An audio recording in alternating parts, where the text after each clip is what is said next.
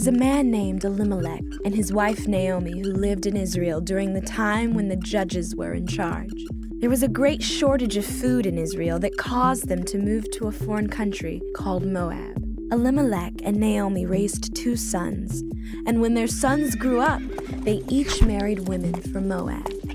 Sadly, Naomi's husband and two sons died, and Naomi was left alone with her two daughter in laws. She told them that she was going to move back to Israel and that they should return to their own families. But one of the women, Ruth, refused to leave Naomi.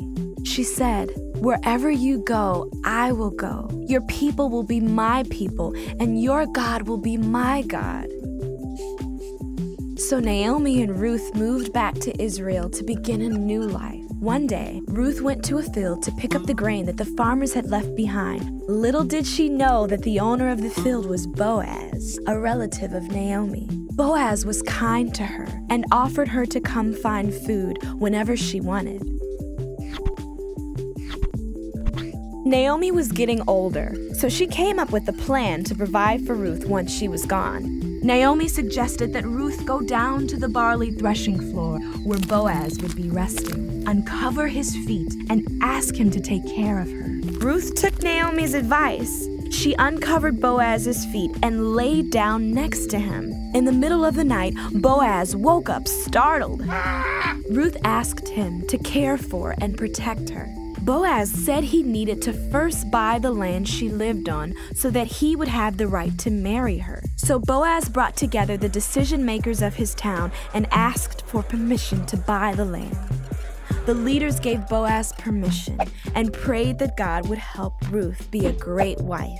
They were married and had a son named Obed, who would soon become the grandfather of one of the greatest leaders Israel had ever known. And we're learning through this series how consistent God is, who He is, and why He is worthy of our worship and our praise. And we saw in the book of Judges was that the nation went through a cycle over and over again. And we looked at what that cycle is because we often go through that very same cycle. And we get stuck in our faith. And we see that we really aren't that much unlike those people back then.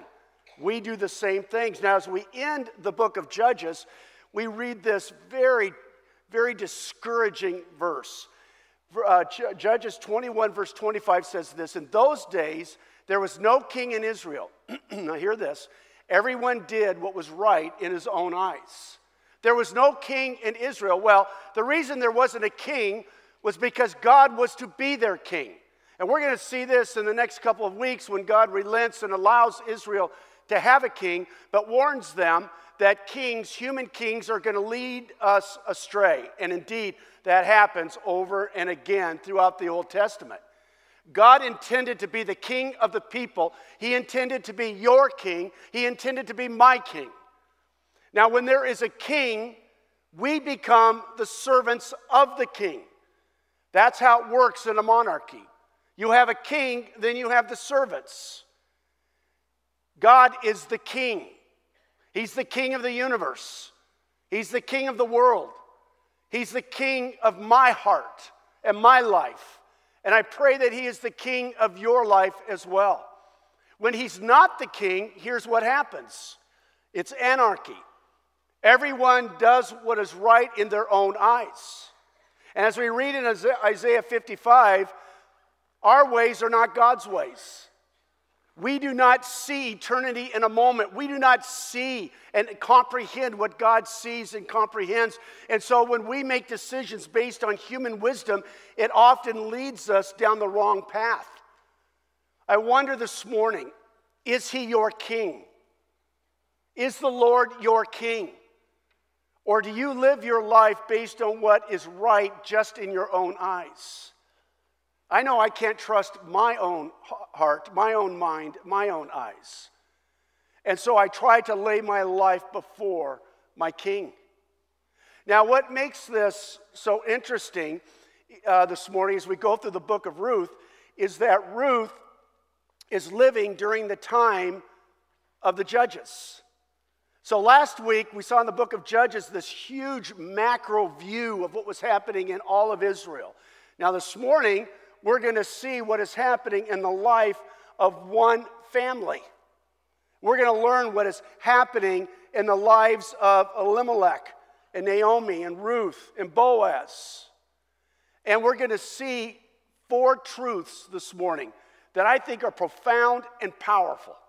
And, I, and they require for us, in some instances, a paradigm shift in the way that we see the world, the way that we see God, the way that we see ourselves. And so here's the first thing that I want you to see God loves the world and He loves you. I love this in, in Ruth uh, chapter 2, verse 12.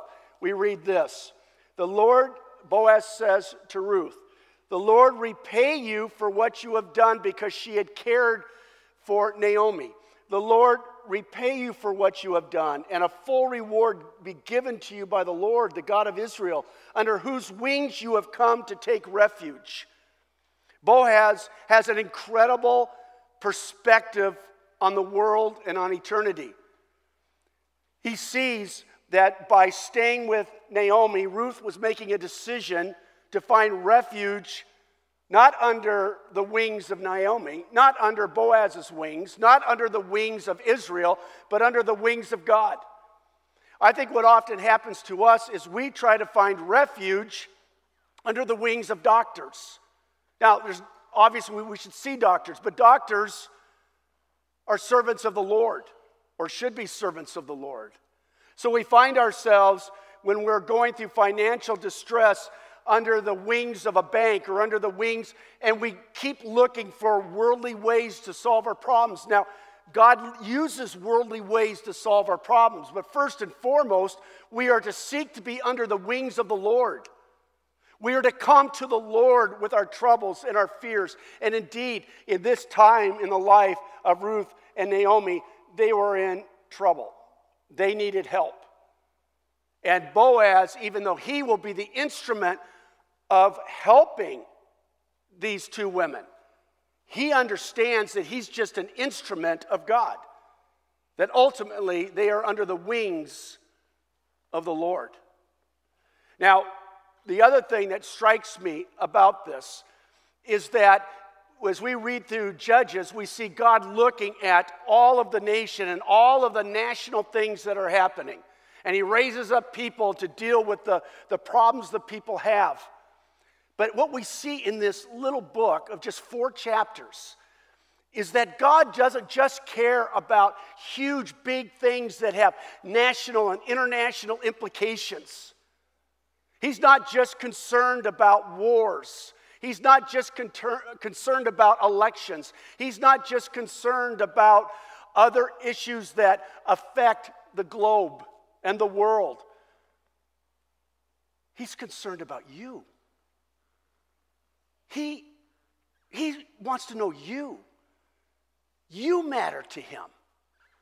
And so we have in this story with all these incredible things happening nationally and internationally in that part of the world, what do we see?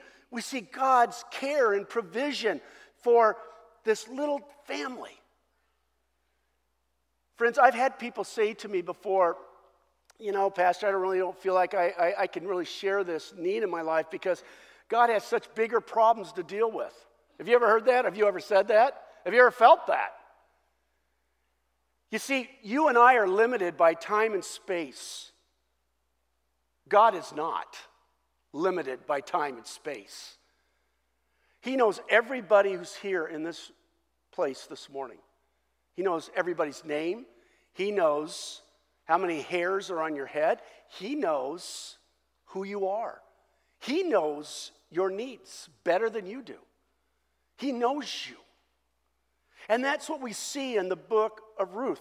God knew Ruth. He knew Elimelech. He knew Naomi. He knew these people. And at the same time, he's ministering through Gideon, through Samson. And he's dealing with huge issues in the nation. I find that to be incredibly, incredible good news and incredibly comforting. Why would this little book be in here? This is the first reminder that I want you to see. Here's the second thing that I want you to see, and that is that God commands, He commands concern for the poor. In chapter 2, verse 3, we read this. So she, speaking of, speaking of Ruth, Naomi sends her. She went out, entered a field, and began to glean behind the harvesters. As it turned out, she was working in a field belonging to Boaz, who was from the clan of Elimelech. Now, that's going to be important in just a moment. So, what's happened is, and you saw the, the summary, if you didn't do the reading, you saw the summary on the video.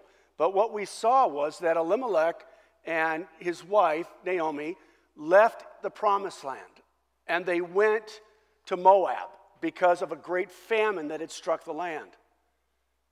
Their sons, their sons intermarry with people who don't believe and love the Lord God.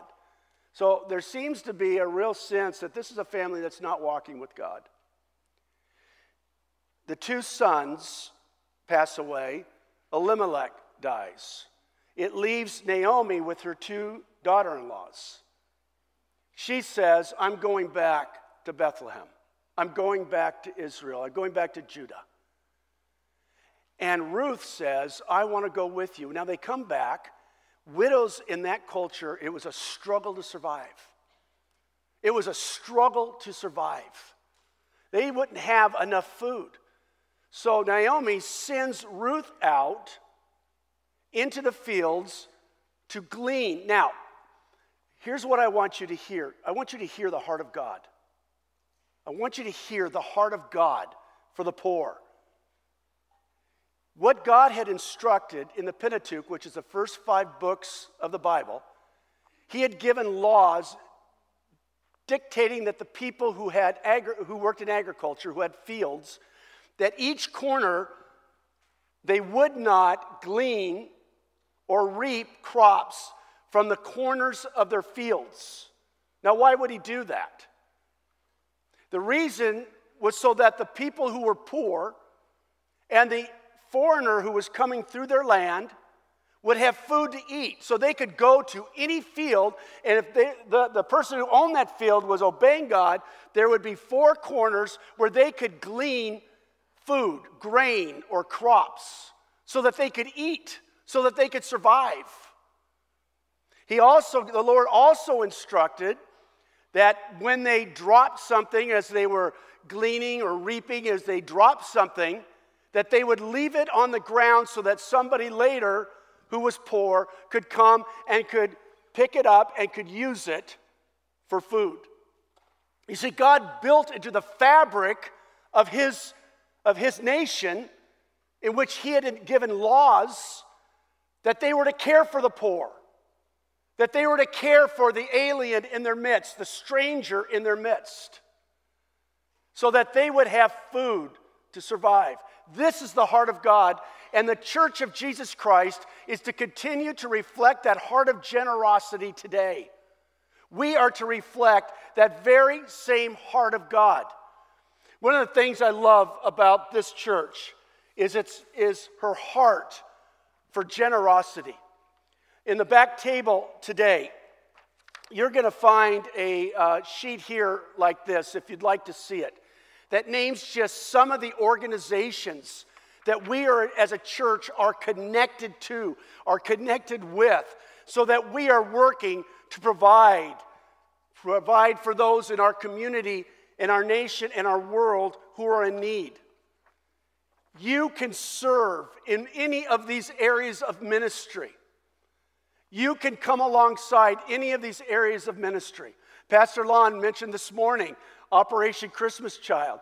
It is a way that we, by just buying things and putting them in a box, and they put the gospel of the good news about Jesus in the language of the child that will receive the box, and these boxes go all over the world. You, as a church family, have been so committed to that ministry over the years. Your generosity is encouraging and inspiring. But we need to continue to continue to continue. We can grow weary, we can lose our focus. And so here are just some in our area Inland Valley Hope Partners in Pomona, Mercy House in Santa Ana, World Renew, which is a way that we connect with things throughout the world. Chino Neighborhood House, Food for Life here in Chino, God's Pantry in Pomona, Isaiah's Rock, which is just a stone's throw from our church, that provides supplies for people in need. Um, uh, through Rooted, our ministry Rooted, we often go and, and we volunteer there. I love going to Isaiah's Rock. I love volunteering at Isaiah's Rock because I get to meet incredible people. Not just the people who work there, but the people who come there in need. You see, God has a heart, and He built into the fabric of His nation that He built to reflect His nature and His character. He built into the fabric of that nation a way to provide for the poor, a way to provide for those in need.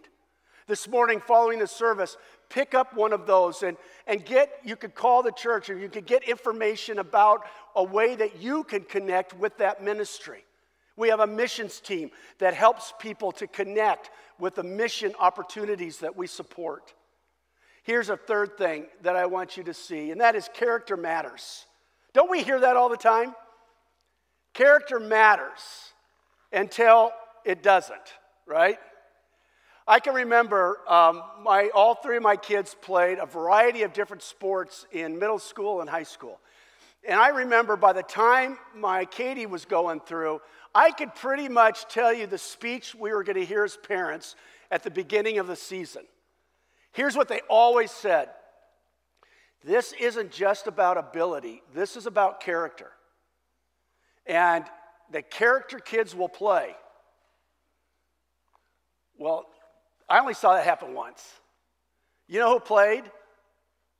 The best athletes, the best players, the players that could help us to win. And I thought that's a terrible message to give to kids who have good character and aren't as good athletically. Because if you're going to say character matters, character should matter.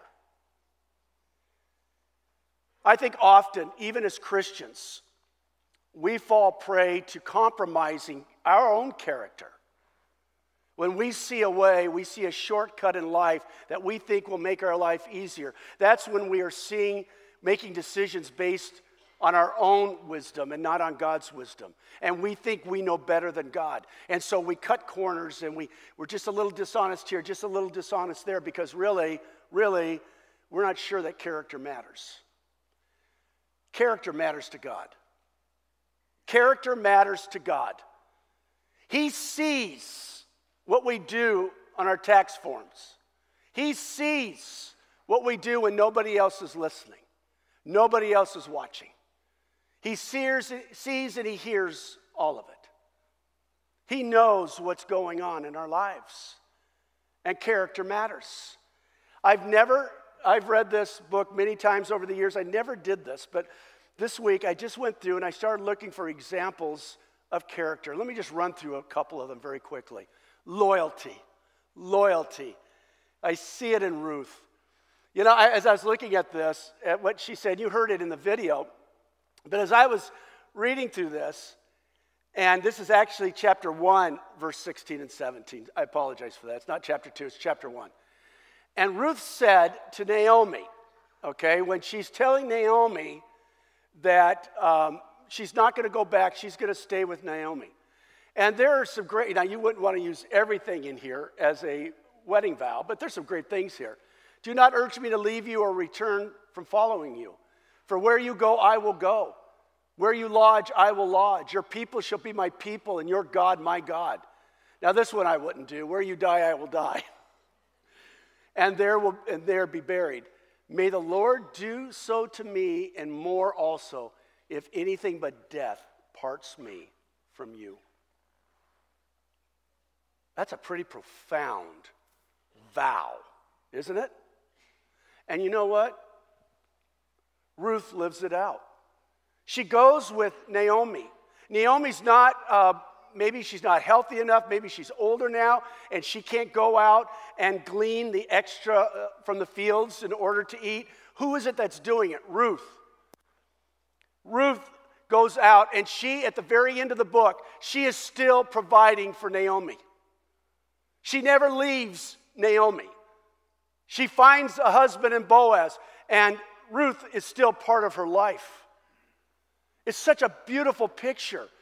And though, and, and, and the child that she, that she bears, and the, the child that she gives birth to, has no blood relation to Naomi, but Naomi is like a grandmother.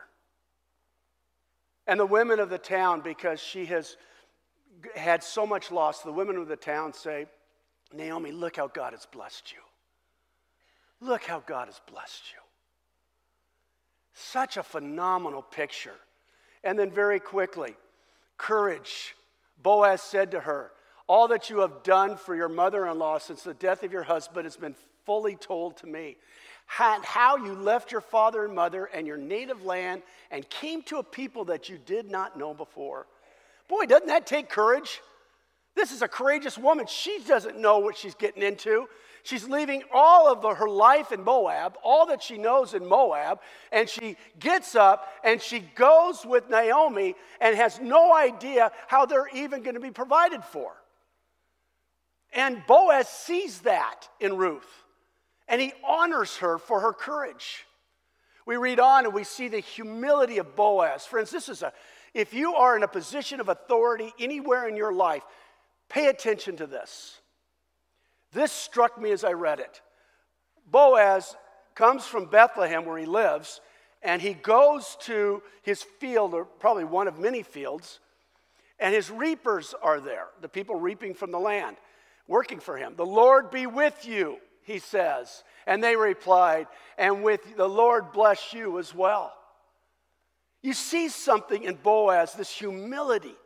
He doesn't see himself above these people. He is ministering to these people. They work for him, and he says, The Lord bless you. The Lord bless you. You'll get the impression that his heart is the heart of a servant, and he's serving them. I remember a story many years ago that I read about a, um, a guy that worked for Alaska Airlines, and he was, he was a vice president, he's way up high. And they had heard that there was low morale in the team that came to clean the, the planes and the bathrooms on the planes when they would land. And so this executive vice president, this very important man, gets down and he goes to work side by side with these workers. And for a season, he's cleaning the planes alongside them. And the morale shot through the roof. He's telling them there is nothing. What you're doing is so important that I'm going to do it with you. This is so important. What you, your job is so valuable. And we see Boaz just ministering to, the, to this people. Generosity, we see this in Boaz and Naomi. And as Boaz instructs, actually, we see it in Ruth as well. And he instructs his men, hey, give her a little extra. Give her a little extra. Now remember, his blood re- relative is Naomi. It's not, it's not Ruth. And so we come to the last thing I want you to see from this book, and that is this Jesus has come for all people and all nations. God is not, He's not just the God of Israel. He's not just the God of any nation. He's the God of the world. Our heart is not just for our nation, it's for the world. We want to see people come to know Jesus. We want people to hear the gospel. We want people to, to be discipled and to learn and to grow in their faith. Jesus came for all nations. Let me show you two quick points that illustrate this. Ruth, who is a Moabite, she's not a Jew, she's a Moabite. She came from a godless nation. She doesn't even really know God, apparently, until she comes to Israel. She makes this, this commitment to Naomi Your God will be my God. And we see in Matthew 1 5, who is it that is in the line of Jesus? A non Jew. Now, why would that be significant? Because God is telling a people who saw themselves often as God's people God is for us, not for you. And sometimes as Christians, wherever we are, whatever country we're in, we can see God is for us, but not for you. That is not what the Bible teaches. God didn't have to have a Moabite in the family uh, lineage of Jesus. He's teaching us something. By the way, Rahab's in there too, and she was a lady of the night. What is, and she's not a Jew. What is God saying to us? He came for all people, all nations, all tribes. We don't just love America, we love the world for the sake of the kingdom of God. We love our country, but we love people in all nations because they need Jesus. God loves them. And then we see this Jesus is the great kinsman redeemer. Now, for some of you, that is a new word, and I want to quickly explain what it means. A kinsman redeemer is what really lies at the very foundation of this whole story. A kinsman redeemer is a male relative. It's a male relative who has the responsibility to act on behalf of a relative who is in need. Now, you read that at the now the book will make sense. You read at the end of the book, it seems kind of strange, but Boaz wants to take Ruth as his wife.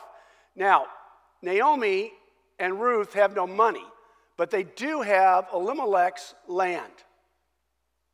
It's up to a kinsman redeemer to purchase that land.